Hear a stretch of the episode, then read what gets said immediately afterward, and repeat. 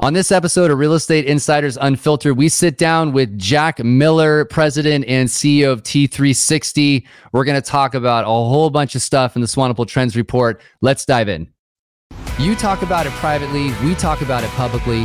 This is the Real Estate Insiders Unfiltered podcast. Welcome again to the Real Estate Insiders Unfiltered podcast. I'm your host, James Dwiggins, along with my co host, Keith Robinson, aka Crazy Uncle Keith. What's up? Take it away, Key. Tell us what are we going to be talking about? Today we have Jack Miller from T3 Sixty, and he's going to be unpacking some of the findings from the Swanepoel Trends Report and digging in with us on some of his observations about what is happening today and tomorrow in residential real estate. That is the like Bible of trends in real estate. It's been going on for almost 20 years, I think. I mean, somewhere somewhere around there. So uh, it's going to be awesome. Tune in. Jack, welcome to the show. We are super excited to have you here. Uh, for our audience and listeners, uh, I, I'm I'm really excited to have Jack because I've known him a long time.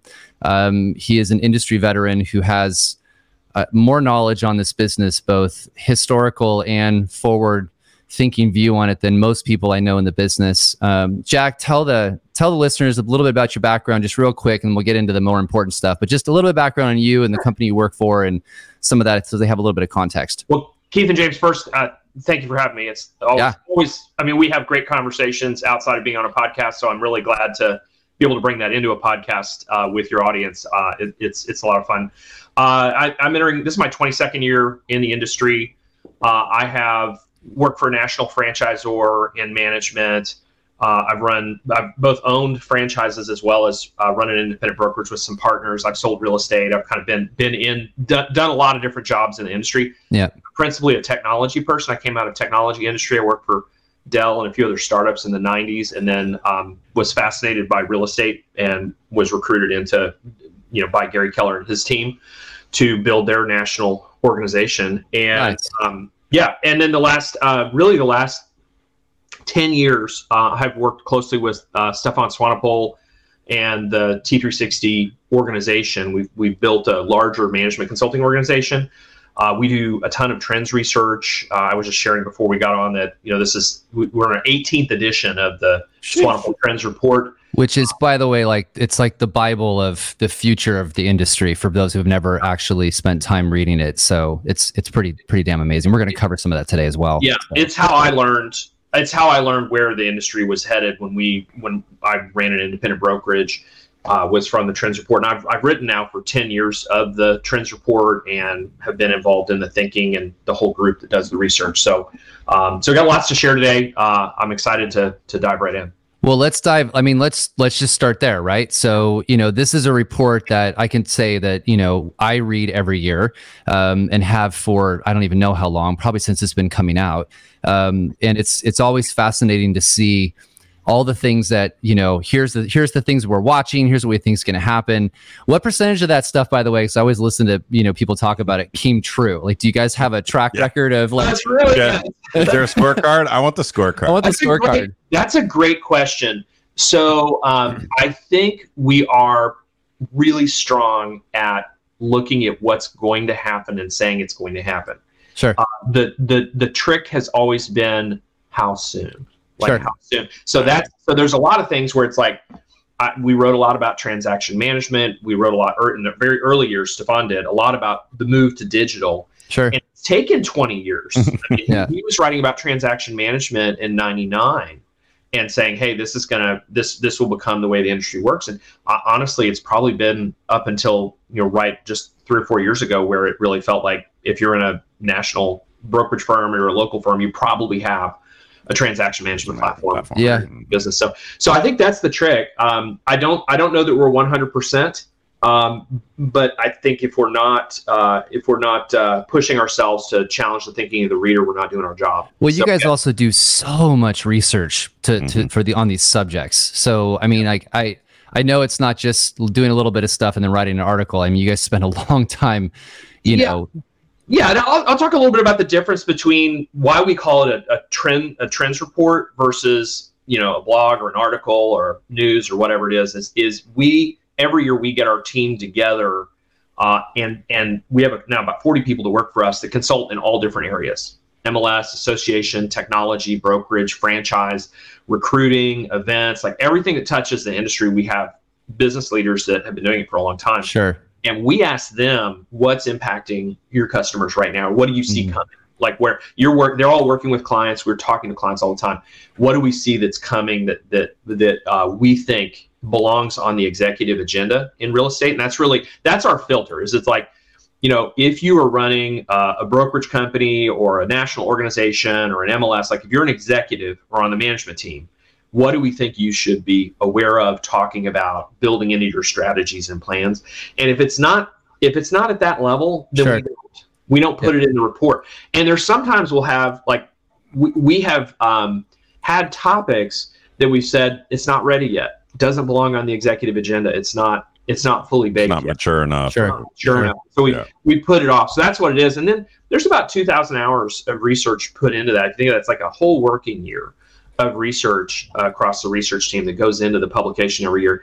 And I, I just tell people, look, um, you know, we we do not claim. Now we're, we have to be smart to do this kind of research, but we don't claim to be smarter than the smartest executives in our industry. Our the executives in this industry are really smart, but what it is is we we dedicate that The hours. The hours. hours. We go, okay, look, we're, we're, we we know the industry. We, we've got some smart people to work for us. And then we tell them, go study hard. You know, lock yourself in a room and study hard on what we think is going to happen. And that's the difference. Is that that's our, that's Yeah. the job. That is the job that they do. Which most industry executives, you know, you maybe have in your working year. I don't know, maybe 20 to 40 hours of research time that you can do over the mm-hmm. course of a year. You know, Yeah, because you're running a business. yeah, Yeah. maybe you're Right. 100 if you're really studious, but you only Yeah. have so many hours to do research and to come up with your own perspectives. And so we just accelerate that by doing the research for people. So let's dive in then. Give us. I mean, we got to. I want to dive into a lot of stuff. It's a very obviously. It's a very different time in real estate than it's been since the last downturn. So let's try to get through what you think are some of the most important trends that are going to affect even this year or beyond the real estate industry, and and then we'll dive deep into this stuff because I'd love to hear your take on it. So Yeah, so I will. There's so I'll set a little bit of backdrop and then we'll take it to right now. Okay. Right? A little bit of backdrop. We're in the tenth, what we call the tenth stage of evolution of our industry, of Okay. the insurance industry. That this, sounds fancy. Yeah, The 10th this phase. stage? So this Ooh. phase is acceleration. Acceleration. Hmm. The prior phase was capital. So we had we had about eight years where you know several billion dollars a year was coming into our industry. Capital, new business models, all that kind of stuff. With a lot of money was be, being put into those. Uh, prior to that was an explosion of technology in our industry. You can see that in the early 2000s and Mhm. Sure. IDX, Zillow, all Yeah. that. Kind of stuff. yeah, So the phase we're at now, we call acceleration because it just means things are happening faster. I mean, things are so that's kind of the the mega trend backdrop. And there's I could go through all the other all the other phases since the 1950, but it's yeah, it's a little it. historical in purpose. But Yeah. that's where we are. That's why things are moving so fast because we've had capital introduced on top of technology, and now it's just it's moving quick. Jay, What- is that is that the good and the bad accelerating? Or the I don't I don't want to put labels on things, but I mean, does that mean just everything across the board, the positive It- things, the negative things, the hard things, the easy things, everything is speeding It up. mostly means that things that used to take a long time in this Mhm. industry to happen are happening much much faster than they were before. And like- just in the last five years, in the last five years, guys, there's some huge things that happen. The you know for 18 year 18 prior years uh, to this year, NRT, you know, Realogy Anywhere's brokerage company, uh, I think it's, it's Anywhere Advisors now, was the largest by every metric, Mhm. agent count, all that kind of stuff. Mhm. Well, what's happened in the last five years is it's flipped. Sure. It's, it's no longer, and so it's come over. 10 of the top 20 companies are companies that were founded after 2000. And so that's what acceleration looks like. And they're moving, they're moving up, up in terms of size. I mean, for a long time, you guys have been in the industry a long time Mhm. for a long time it's like hey it's it's going to be you know realogy now anywhere it's going to be home services berkshire hathaway they're they're the goliaths and no Right. one was even no everybody was missing a zero in terms of sales volume they just weren't even close to the hundreds of billions of dollars that these guys did now the, you know that's all changed and so Right. that's that's that's the that's a result of the Do acceleration you attribute that to technology? Like, why did it take us 20 years to get transaction management uh, uh, software fully adopted, and now things are changing? What's It's a great question. I, I think that in the adoption of the internet and communications technology and really the the proliferation of the you know the the information age Mhm. now stuff doesn't just happen in one state Mm. it now Mm. goes national really It's quickly i mean how many yeah, much how many national national publicly traded brokerages have been started in the last six years It's Sure. like- it's it's a lot of it there and and there will be more if you're starting a thing and you're like i'm going to go big you don't hang out in one state for 20 years building Right. Right, right, right.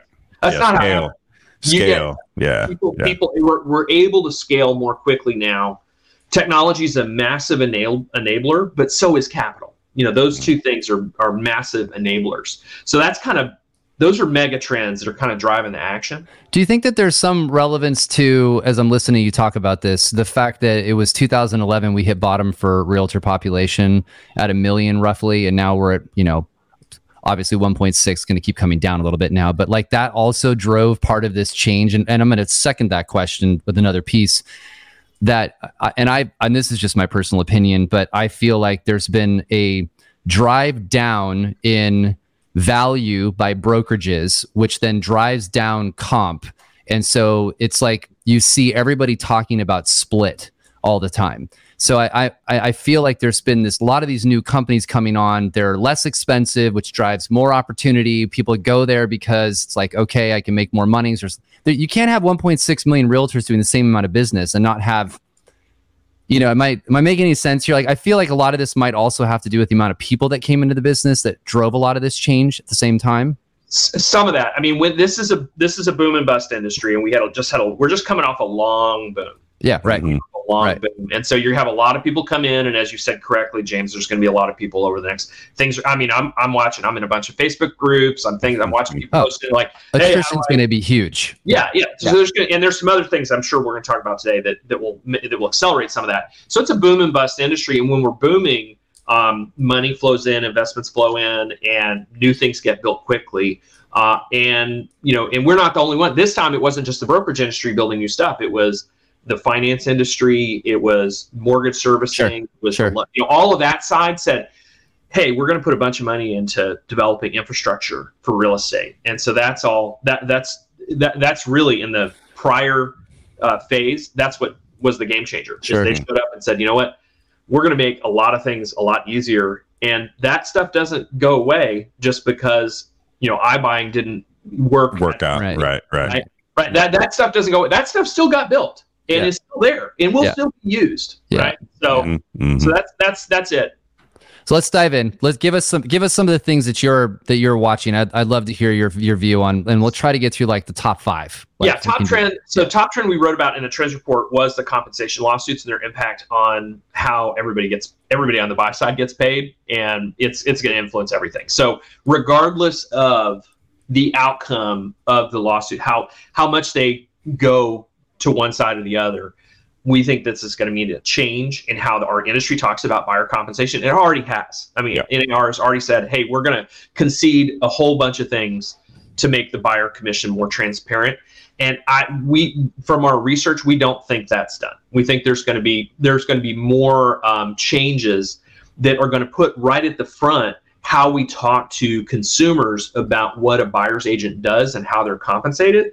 And so, where buyer's agents are going to have to be a lot better at talking about what they do and how they get paid and how they're going to guarantee they get paid enough to make it worthwhile. Right. So, to I- put you on the spot, are you in the camp of you think they're gonna we're gonna lose the lawsuits or win the lawsuits? If you can answer that, um, or somewhere That's in the middle. I'll tough- give you that's out. Somewhere in the it's middle. a tough call. It's a tough call. I would Yeah. say I'm trending that there will be there will be some losses in these lawsuits. I don't think we'll, I don't think they're going to win on all counts, but I think there's some I think there's some areas where the industry is not going to fare well. And Right. And where do you think and- it ends up? Separation of comp? Is that? Do you think that's going to be a world where buyers are comp? Buy- okay. Great question. There's a spectrum of results, right? Yeah. And I think we've well crossed over the, the the one end of the spectrum is just better disclosure that's required on the front end. Which they should be doing anyway, by the Yeah. way. If, I mean, like Yeah. everybody should be getting an exclusive contract with a buyer. If you Right. can't ask them for it or convince them to do it, then get a new job. Like you Right. need to think better about it. Yeah. So so that's that's that that I feel like is a given. I yeah, think it's foregone conclusion. mandatory disclosure on the front end. Some like- states already required anyway. Some So, do. yeah. and, and, and, and, I, and I think that's less scary. Still requires you to talk about your compensation on the front end. You still have to clarify that. And then I think on the far end of the spectrum is, hey, everybody pays for their own services. So seller pays their agent for their services, buyer pays their. That's pretty extreme. And as you know, you we all know, creates a lot of pressure on first-time home buyers or demographics that just they can't afford to pay out of Right. pocket for the services. They need it financed in order to do transaction. So I, I I believe, and I think we believe from our research, we're going to land towards that end of the spectrum, but where sellers are still able to offer compensation in order to make their to sell the home. Because they're if you're selling to a first-time home buyer demographic, Yeah. then you're going to need to offer to cover Totally. you- if you have that yeah, Yeah. if you have that first trade up listing right Yeah. where you bought your first time home buyer house and now you're ready to trade up to the next one But You- but it does mean on the buy side, either either buyers agents are just going to need to accept lower comp, just accept it, or they're going to get better at talking about what they do and how they earn the money that they are paid with their clients, so that their clients will make them make them whole or pay them what they're worth on their side of the transaction if not enough money is offered by the seller. Do you And- think that do you think that NAR should be focusing on legislative changes to allow the buyer's agent compensation to be financed in the loan? I, I think they're gonna. I think that's a foregone conclusion.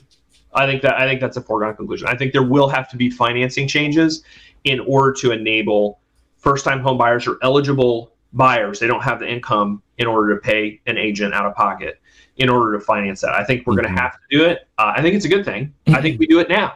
I mean, it's part of the it's part of the cost of doing business now. So it's really not a net change. But in this scenario, it, they would need to pass some additional rules to allow that. I don't think the banks want to do it but I think there I think that's something that could be lobbied for. You know, Well, that's my point. It's like we've got plan A, and Yeah. you know, Katie and her team are doing an amazing job of trying to fight these suits. And I'm sitting here going, and I think, you know, I said this on that stage at the at the event was like, you know, hope is not a strategy. We need a plan B right. and C, which is okay, how do we position our industry so that if these things did occur, Right. that the agent, you know, can do a better job of articulating value. And then there's ways for the buyer, which could be to Keith's comment. We've talked about this privately as well. Like the mm-hmm. seller can still offer the ability to do that. It's going to be very interesting, by the way, but just, and I don't want to stick on this topic too long, but how the agent has that conversation with the seller to say, you can offer compensation Right. but I can't. And like that, that's a whole change in conversation they're going to have to get used to.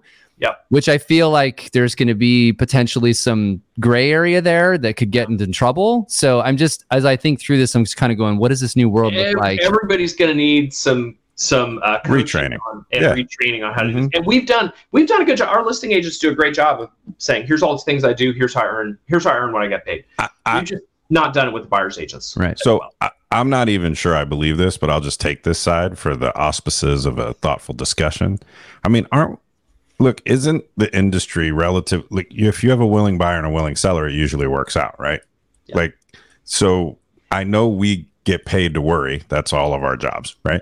And so that's fine but isn't a some percentage of this just smart people hand wringing about there will be changes in how this happens but if you have a willing seller and a willing buyer it's going to work itself out Yeah. I don't think I'm, I, I'm not questioning that. I just, I think, and Jack, you can step in here. I just, I don't think our industry is prepared to ask for compensation. And I think you'll see pressure on commissions, which will affect Sure, MLSs, associations, figure it out. brokerages. but they will You know, figure it out Keith, it's not it's not the fall that kills you.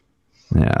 well, it's hitting the ground It's when you hit the ground. That's what Yeah. Because we have 1.6 million agents and probably well, no there'll be of fewer of them yeah yeah, of those on the buyer agent side, I, w- I will make the assertion that the vast majority of them have not been trained to discuss their value proposition. And Well, what do you mean by buyer's agent though most one of agent, good that agents an agent that principally works with buyers, where the a significant portion of their business is working with buyers. so, so usually that's newer right so I mean, Usually, Or, or, I or mean- big teams or Yes. big teams. Yeah. Sure. Yeah. Yeah. So yeah, if you're a buyer's agent on a team, but I mean the teams control the lead flow. I guess it just I feel like this gets so much attention and it should. I'm not I understand the impact of all of this, but I also think that there's been so many wa- tidal waves that have come at this industry. And- But usually, what it boils down to is the human being who wants to buy it and the human being who wants to sell it. And we try to do all these things to make it more complicated and get in the way of it or tweak it or change it, whether it's internally or externally through rules, regulations, and all of the other stuff.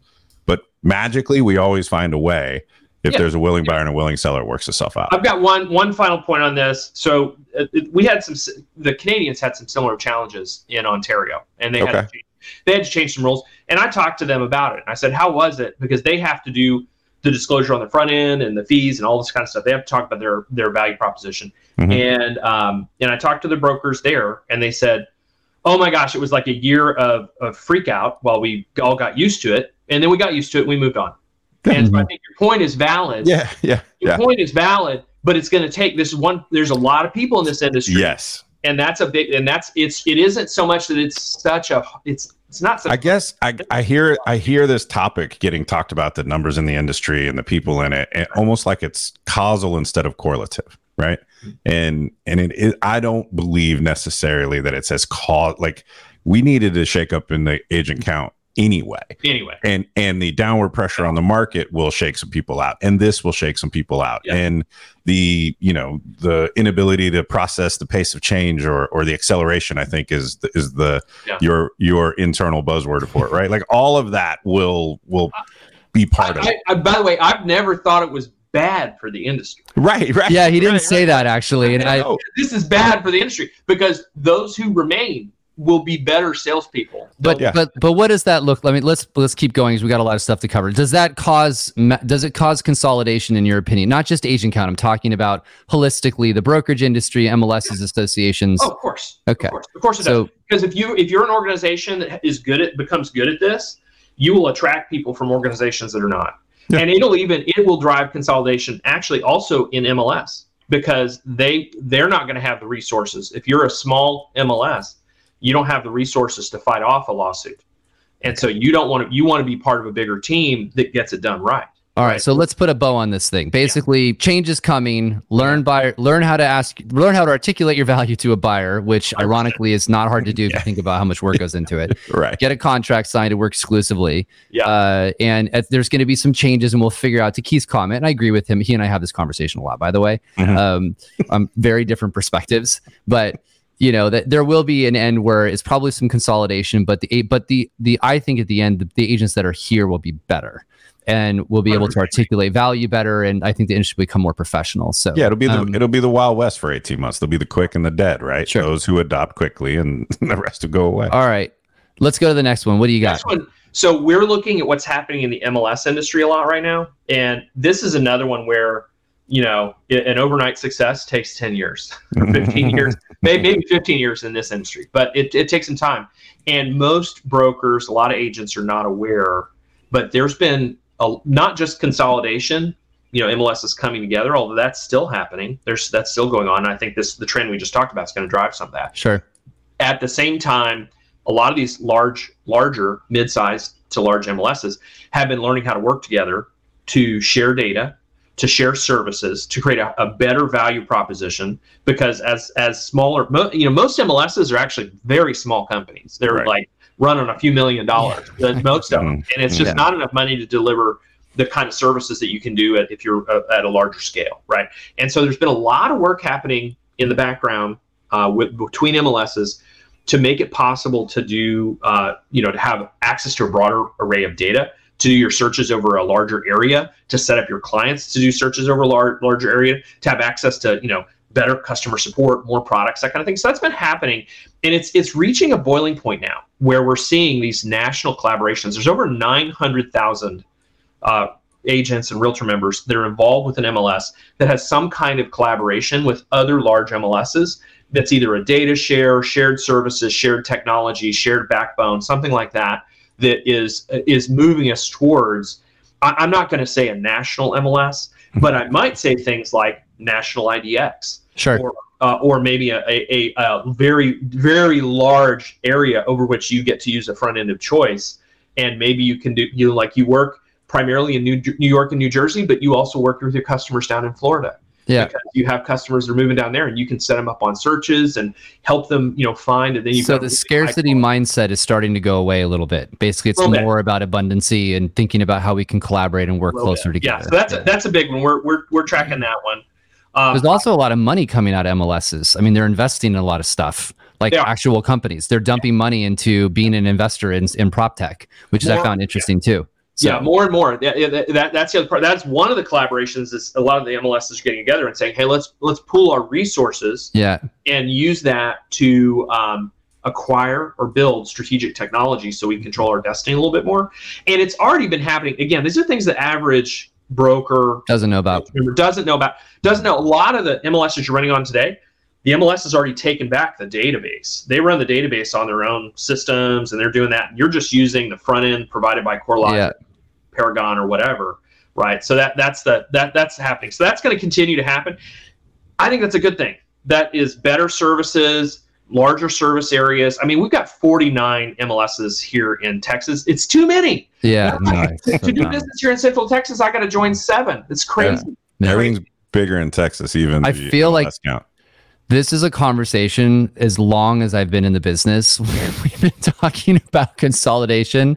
When I started, it was like a thousand. We're down to what below six hundred now. So it's been Yeah, it's like five, progress. five twenty six, I think. Yeah. So Yeah. right around. And really, the for the person who's doing transactional real estate or owning and operating a brokerage, the biggest impact's is going to be you're going to have more tools than you've ever had from your local MLS, right? Like it's they're going to either have to get better, bigger and better, or they're going to go away too. Similar to the agent conversation we just had. yeah, yeah, and that's so. So that's that's another one. I, I would be remiss if we didn't touch on kind of the macroeconomics and housing inventory and supply and all that kind of stuff. Yes, sure. I follow I follow a lot of people on Twitter who are real idiots about this stuff. there are some just I, I candidly ignorant conversations happening mm-hmm. online about you know it- it's On like Twitter, on- really? imagine that. Not never happened. rooting they're rooting for a housing crash. People Right. rooting for a housing crash and it's like you know what? Those are bad. Like that's not something we don't want that level of price instability in the market. I understand affordability is an issue. Like, that's that's not what i'm talking about. But people rooting for you know a 25 or 30 percent they're like we want to do 2008 all over again i'm like you're Yeah. crazy that Yeah. destroyed our Yeah. economy we've never recovered we've not actually not recovered from that we're Yeah, there are better ways to solve the affordability problem that's- than that exactly, sort of 100%. Armageddon. Yeah. Hundred percent. So, so just if you're listening, you know these are important facts. Uh, we have still not recovered from the prior Great Recession in terms of building enough houses for the demographics that want to buy houses. We're just Mhm. nowhere near. There's still more demand than there is supply, even even at the higher interest rates. There's still more demand, and you can see it. I mean, uh, and you know we're recording this in early May. Uh, go go look at some of the charting of prices and price there's there are areas where we're in a price recovery now where prices are coming back up. There's multiple offers. And and i'm not again it's this isn't to say woohoo we're in multiple offer situations again in some markets it's to say that the market is not in a situation that it's so fragile it's going to fall off a cliff and everybody should just hang out and wait for the end times that's Right. not where we are today that's Yeah. just not it and that people and that fundamentally what we've done is we've returned to a baseline of people that need to sell their homes because they need to move. Uh, they've had uh, Life situations. change. Mhm. They've had like these are all fundamentals. This is returning to the fundamentals of why people move. They had a baby. Uh, they're getting divorced. They're doing all this. Those are still going to happen. We're going to have four, four and a half million transactions happen that are based on needs that people have. Mhm. In our industry, we you can go out and make plenty of money working with those people, and that's what's to get tuned in on. And who cares that we had a six and a half million peak of units? outlier. By the way, an outlier, a wild outlier. Yeah. Who cares? Yeah. who cares? And so this is so the message is it's back to basics. It's pay attention to your network. Pay attention to what's happening and going on. Don't believe the doom and gloom. We still we, we there there's plenty of opportunity here, and I I- I just So, question for you: I had this. I was on an investor call, not for, not for anything other than I do a bunch of stuff sometimes for Wall Street people, and they were asking, when do we get to the 6.1 million units again? I was like, uh, Never. never. Never. like, Right. we're so far off from that. Like, Yeah. that's a very one-off situation. So let me let me phrase the question differently, then, Jack. When do we get back to our normal 5.3, roughly 5.3 million units that we do annually? Do you think it's 2024, 2025? What's your what's your thoughts? I, I don't have a crystal ball, but I'll do my best. So my sense of it is um, we're in an election cycle right now, and Yeah. that's where we are. I think we are going to be in this kind of a market right now, uh, all the way up through the election, because what people, what businesses want, and what people want is stability. Clarity. They want Mm. clarity. They want certainty. They want to know what is going to what what are the policies? How you know? Hey, it, it isn't about I do or do not like whoever's rules. I just want to know what the rules are. Right. Right. And if you know what the rules are, you can plan. And I think businesses want that clarity. I think yeah, employers want that clarity. Employee, everybody wants that clarity. So I think we're going to be in a in a market Holding like pattern. right now for for probably until until the 2025. election, until it's like Yeah. here's what's going to happen. Yeah. Unless something crazy cataclysmic happens. Oh, don't say that. Just, I know. I know. Yeah. just I've got a Caveat, right? I've got a follow up that I hear a lot, and I'm curious your thoughts or if you've got research behind it. But this uh, this concept that people are now interest rate stuck in their home, right? So if someone has three percent and rates are five and a half or six and a half or whatever they happen to be, that that- I think it's probably true. Some percentage won't sell, right? Maybe because the math doesn't line up. Sure. But how much do you think that is a uh, forward pressing issue or determinant for really why someone makes a Well, sell my home decision. The, the, the low interest rates cause people to move their purchasing up to take advantage of the rates. Mhm. It caused them to be a little bit more opportunistic. I know, you know, you guys have people probably know people that worked in second home markets that did incredibly well during that period because it's like, Yep. hey, I can get a low rate and buy a second home in a place I like to visit. And a lot of people bought. A lot of people bought homes to do Airbnb with. Right, and it was opportunistic. It was Yeah. opportunistic because of the rates. So I, I, I think that that obviously that opportunism look at it. yeah, opportunism is out of the market. It Right. moved, it probably moves transactions up or created some some level of demand. I'm not going to say it's a huge level, but some level of demand. Sure, some Like, oh, I can, if I can get money for cheap, I'm, I'm going to use it, right? So it probably did some of that. So I, but I think the fundamentals of I'm downsizing. I don't need a house this big, Mm-hmm. Right. and it's mostly paid for anyway, right? Or I'm in like there's. st- I, I don't. I think. I think people, will, if their life situation changes materially, I, Mhm. I don't think the interest interest rates are that huge of an obstacle I agree. there there will be some people that say I'm just going to stick here because I'm I'm stuck stuck on that. But I think most people are not looking at their interest rate every day and thinking about it. Most people are thinking about their life. They're Mm-hmm. I thinking think about their it.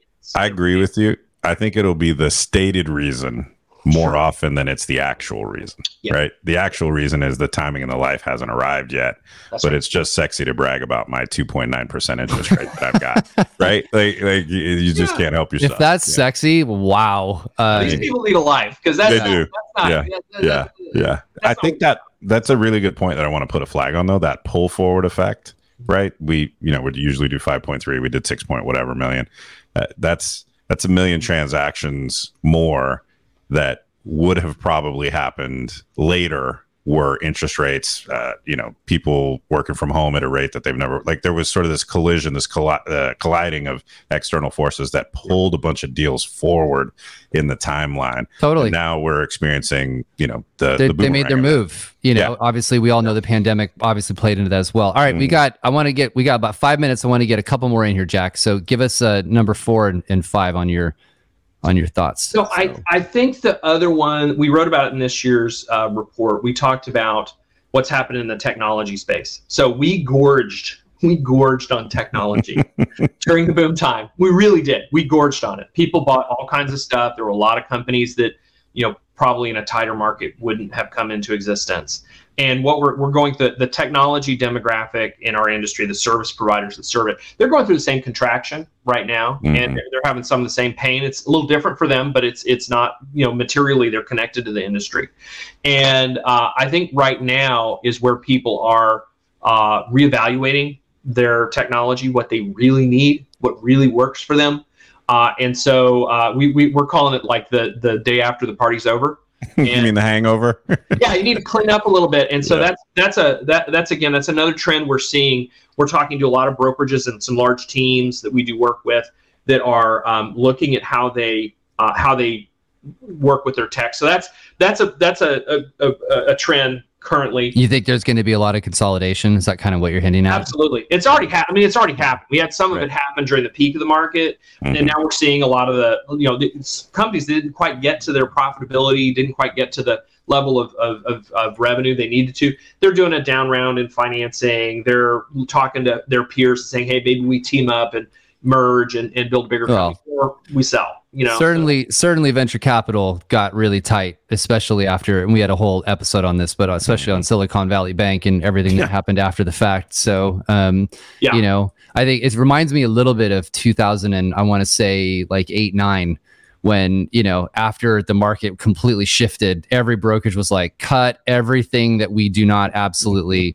need and there was a lot of consolidation in the space which probably you know to your point it's needed because there's so much prop tech there that's just like i like to look at it keith and i have these conversations where it's like is this a need to have or a nice to have? And then what does this actually contribute to our you know our bottom line uh and and certainly you know all of my peers are certainly having those discussions Jack, how would you advise a, an owner of a brokerage, big or small, who's trying to evaluate technology in the this space right now? Like, give us like a couple sentences to yeah, a few things, a few things to do. Um, you know, first of all, uh, you know, do an inventory. Mhm. Just do an inventory and go go through, see what you got, see what you're paying for it, uh, and then look at utilization. How much is it being used? Um, and is it something that you know? Is it a, a core tool? Do you just have a few people using it? You know, like get a get an, a, a sense of, of the lay of the land, a real lay of the land. yeah, get a sense of the lay of the land. So that, we always tell people start with that. Um, and then, you know, we recommend then looking at, you know, what is the, if it's not being used, find out why it's not being used. Hmm. Is it not being used because it's just a, was kind of an experiment? You didn't put your full weight behind it, or it's not a very good tool or not a very good product? Or, or do you need to, d- just should it get used more? And now you need to really get people into training and Right. because it adds some efficiency in your business and it is a good tool like like really determine the reason why a piece of technology is not working in your business? I think there's a real urge. People come to us and they're kind of coming to us just for permission to throw the baby out with the bathwater. And we have this and it's and they'll name like a top tier technology company. Everybody would know. They'll say we've got this and we just want to get rid of it. We're like Mm, people like that in other Yeah. companies and Yeah. use the heck out of it and we don't understand why you want to throw it out so help us understand how yeah yeah and yeah are Yeah. you communicating about it? So, so I think you need to give it a good. Now's a good time to do a good hard look. Get rid of your old stuff. Get rid of your home built stuff that's not serving you very well. Get rid of that one thing where you've got two agents that just love it, but you Yeah. know, they, they Yeah. don't love it enough where they pay for it themselves, and you're Yeah. just paying for it for them because you you don't want to piss them off. Right. Have that conversation. right, Yeah. right, right. If they love it so much, get them to Lead. pay for it. Yeah, Sure. lead. Yeah, you know, lead. You gotta yeah, lead. seriously. Yeah. So, so that's that's that's kind of the, the mindset. But find out why it's not working, and then make a decision and pull the Good trigger. feedback. Pull the okay all right what Pull the trigger as soon you get the money back. what's the last one what's the other one So I think I think, gosh, I've got so many I want to talk to you guys about. So we we write about brokerage business models a lot, yeah and we talked a little bit about it earlier. That um, you know, there's a there some of these new companies, like ten of the top twenty companies, are kind of newer companies in the industry, and um, we're and that that trend appears to be continuing. You know, where those companies are going to continue to get bigger and more powerful um, because they've been built on the new stuff, then with a, mm-hmm. maybe a different business model, maybe a leaner, meaner business model. We think the middle is going to continue to get squeezed, right? And then this is going to show up different places. If you're a high value model where you do a lot of stuff for your agents and you got a lot of value you deliver, very hands on, you know, you run as a kind of a, a boutique or a, you know, you, you do you do things for agents that really helps them get business done, really helps them close transactions, do more deals, all that kind of stuff. I think you're fine. Yeah. You're fine. That works. Mhm. You just Mhm. charge for that value. Yeah. Um, whether it's referral fees or, or you know your split or your comp plan, you charge for that value, and people stick around because they want the good stuff. They want yeah great marketing. They want the support. They they want it. They're willing to pay for it because they don't want to do it. and They don't want to hire somebody to do it. It's just not their skill set. So Yep. so that's fine. And on the other end of the spectrum, you're inexpensive to operate. People can come in. They can do transactions at a low fee. There's not a lot of services, but they're mostly self-sufficient. Like Mhm. that model works. Like that, Yeah. and those are companies that are growing very, very fast right now. I think it's the middle where people haven't really picked like we're going to be inexpensive, Mm, One or the other. yeah you know, great transactional, comment or or we're going to be value Full service. you know, value full Mhm. service based. We're gonna we're gonna charge for the value we supply. But and there's a spectrum in there. I'm not trying. It's Always. not black and white. But you you really need to have an orientation to the business and say, you know what, we're gonna do two or three things really well, Mm. and we're gonna charge for it in our compensation plan. right? Like that's an important stand to make. Say, look, we're good at marketing, we're good at transaction support, uh, we're good at generating referral leads for our agents. Like we're going to do those three things really well, and people are going to pay us for that, right? Great, that's awesome. Go do that and do it Mhm. hard, right? Mhm. Because it's the it's the middle where it's a little fuzzy, where the agent's Trying to be everything to everybody. I'm not Yeah. sure what value I'm getting, and Yeah. I feel like I'm overpaying. I could get less here because you're if you're in the middle, you're going to get eaten by the high value people who are going Right. to give people all that service, You're going to get eaten by both sides. and by Yeah, the yeah, people they're saying I'm transactional and inexpensive. You don't have to pay me very much money. You can run your business over here, and you know that that's the challenge. I think is people need to position. So a lot of the it's a great comment because I think I think it's fair to say a lot of the the old guard fits in that middle spot and There are yeah there's there's a lot of and they're we all you know they're all being picked at currently by some of these other companies as it is i think it's interesting i it's funny because i've always told people um you know if if you lead with your comp there's always going to be somebody cheaper in the market Yeah. And, I, and as an industry i've always found that to be very true because if, if somebody only joins you because of your comp they're going to leave because there'll be a better comp. And i, I and I, mean this just from a historical perspective. I just worry that that's a track that makes the industry less professional. It's my own personal view but it's it it's interesting to your comment though that it's like you can see it the companies that do value really well they charge higher splits and agents are happy to pay for it. So they're like i find value in this. And then there's you know it's they lead with whatever this we're, we're just uh you know you can see it when agents go the first question they ask is what's the split it's like yeah. It's you're in the wrong. You're, you're typically in the wrong conversation with that. right Yeah. you can soup you can really see it with the teams which i think the the teams that provide a lot for their team members Mhm. they're at the extreme end of the value Service. proposition scale and Yeah, it yeah. shows up their their uh you know their return on revenue it can be 18 to 25 percent versus a broker who's doing lucky to be doing seven right Yeah. if you're doing Yeah. seven percent amazing right you're doing really well but these teams are getting 20 percent 25% return on revenue because of how much they provide, because of Mhm. all the support and the leads and referrals and all Yeah. that stuff they drive into their system. So you can see it in an extreme where it's like they're doing quite well and have, have that. That's now you got to have capital to do it, but they're doing it well. Do you think that there's going to be a movement, and we'll wrap up with this? Do you think there's going to be movement more towards virtual? Do you think all of these brokerages are going to have to rethink their their overhead?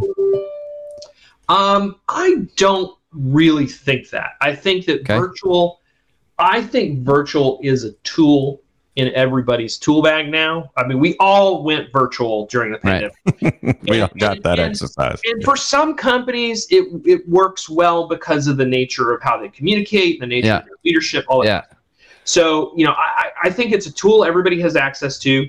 Uh, there's still like I talked to Michael Saunders, who was at uh, at our she's awesome. Yeah, amazing. And Yeah. she's like, you know what? We are all about being together. We're all Yeah. about people in the offices. And the, the the brokerage that I ran here in Austin with our with partners, we we were about being together. And we Yeah. had people come every day in every day.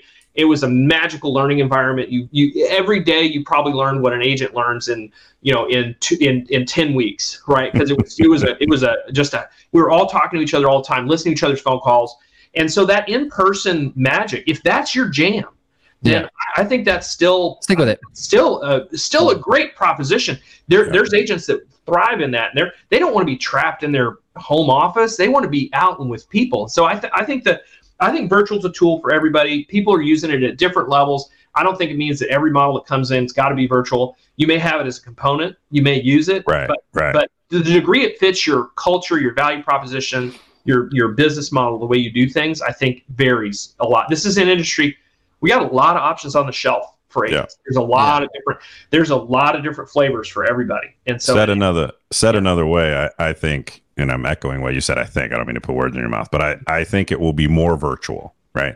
It, Yes. It's we it's not Yeah. binary. It's not virtual or brick and mortar. I think you will find this experience where the brick and mortar is becoming more virtual, and the virtuals are doing more get together physically. Let's hang out. Yeah. Let's spend Yeah. time. Right.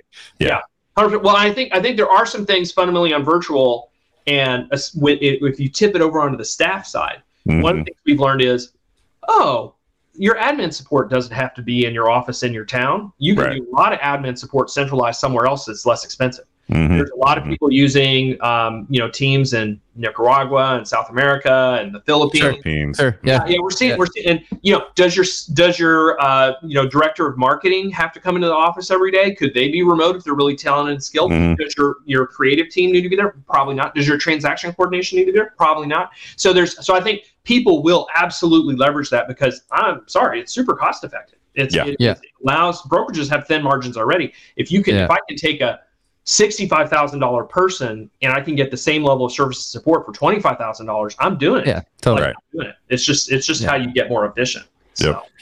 Jack, this has been awesome. Uh, you know, really insightful. Uh, and for everybody out there, uh, we'll have a link to uh, the trends report for you guys to to uh, to get a copy of if you want to do that, and just grab a bottle of wine and dig deep because it'll take you a while to get through it.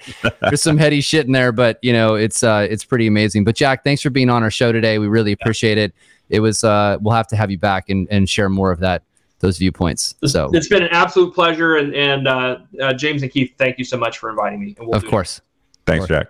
Yes, we want you to subscribe to this podcast, but the good news is if you subscribe now, you'll never have to subscribe to any other podcast ever again.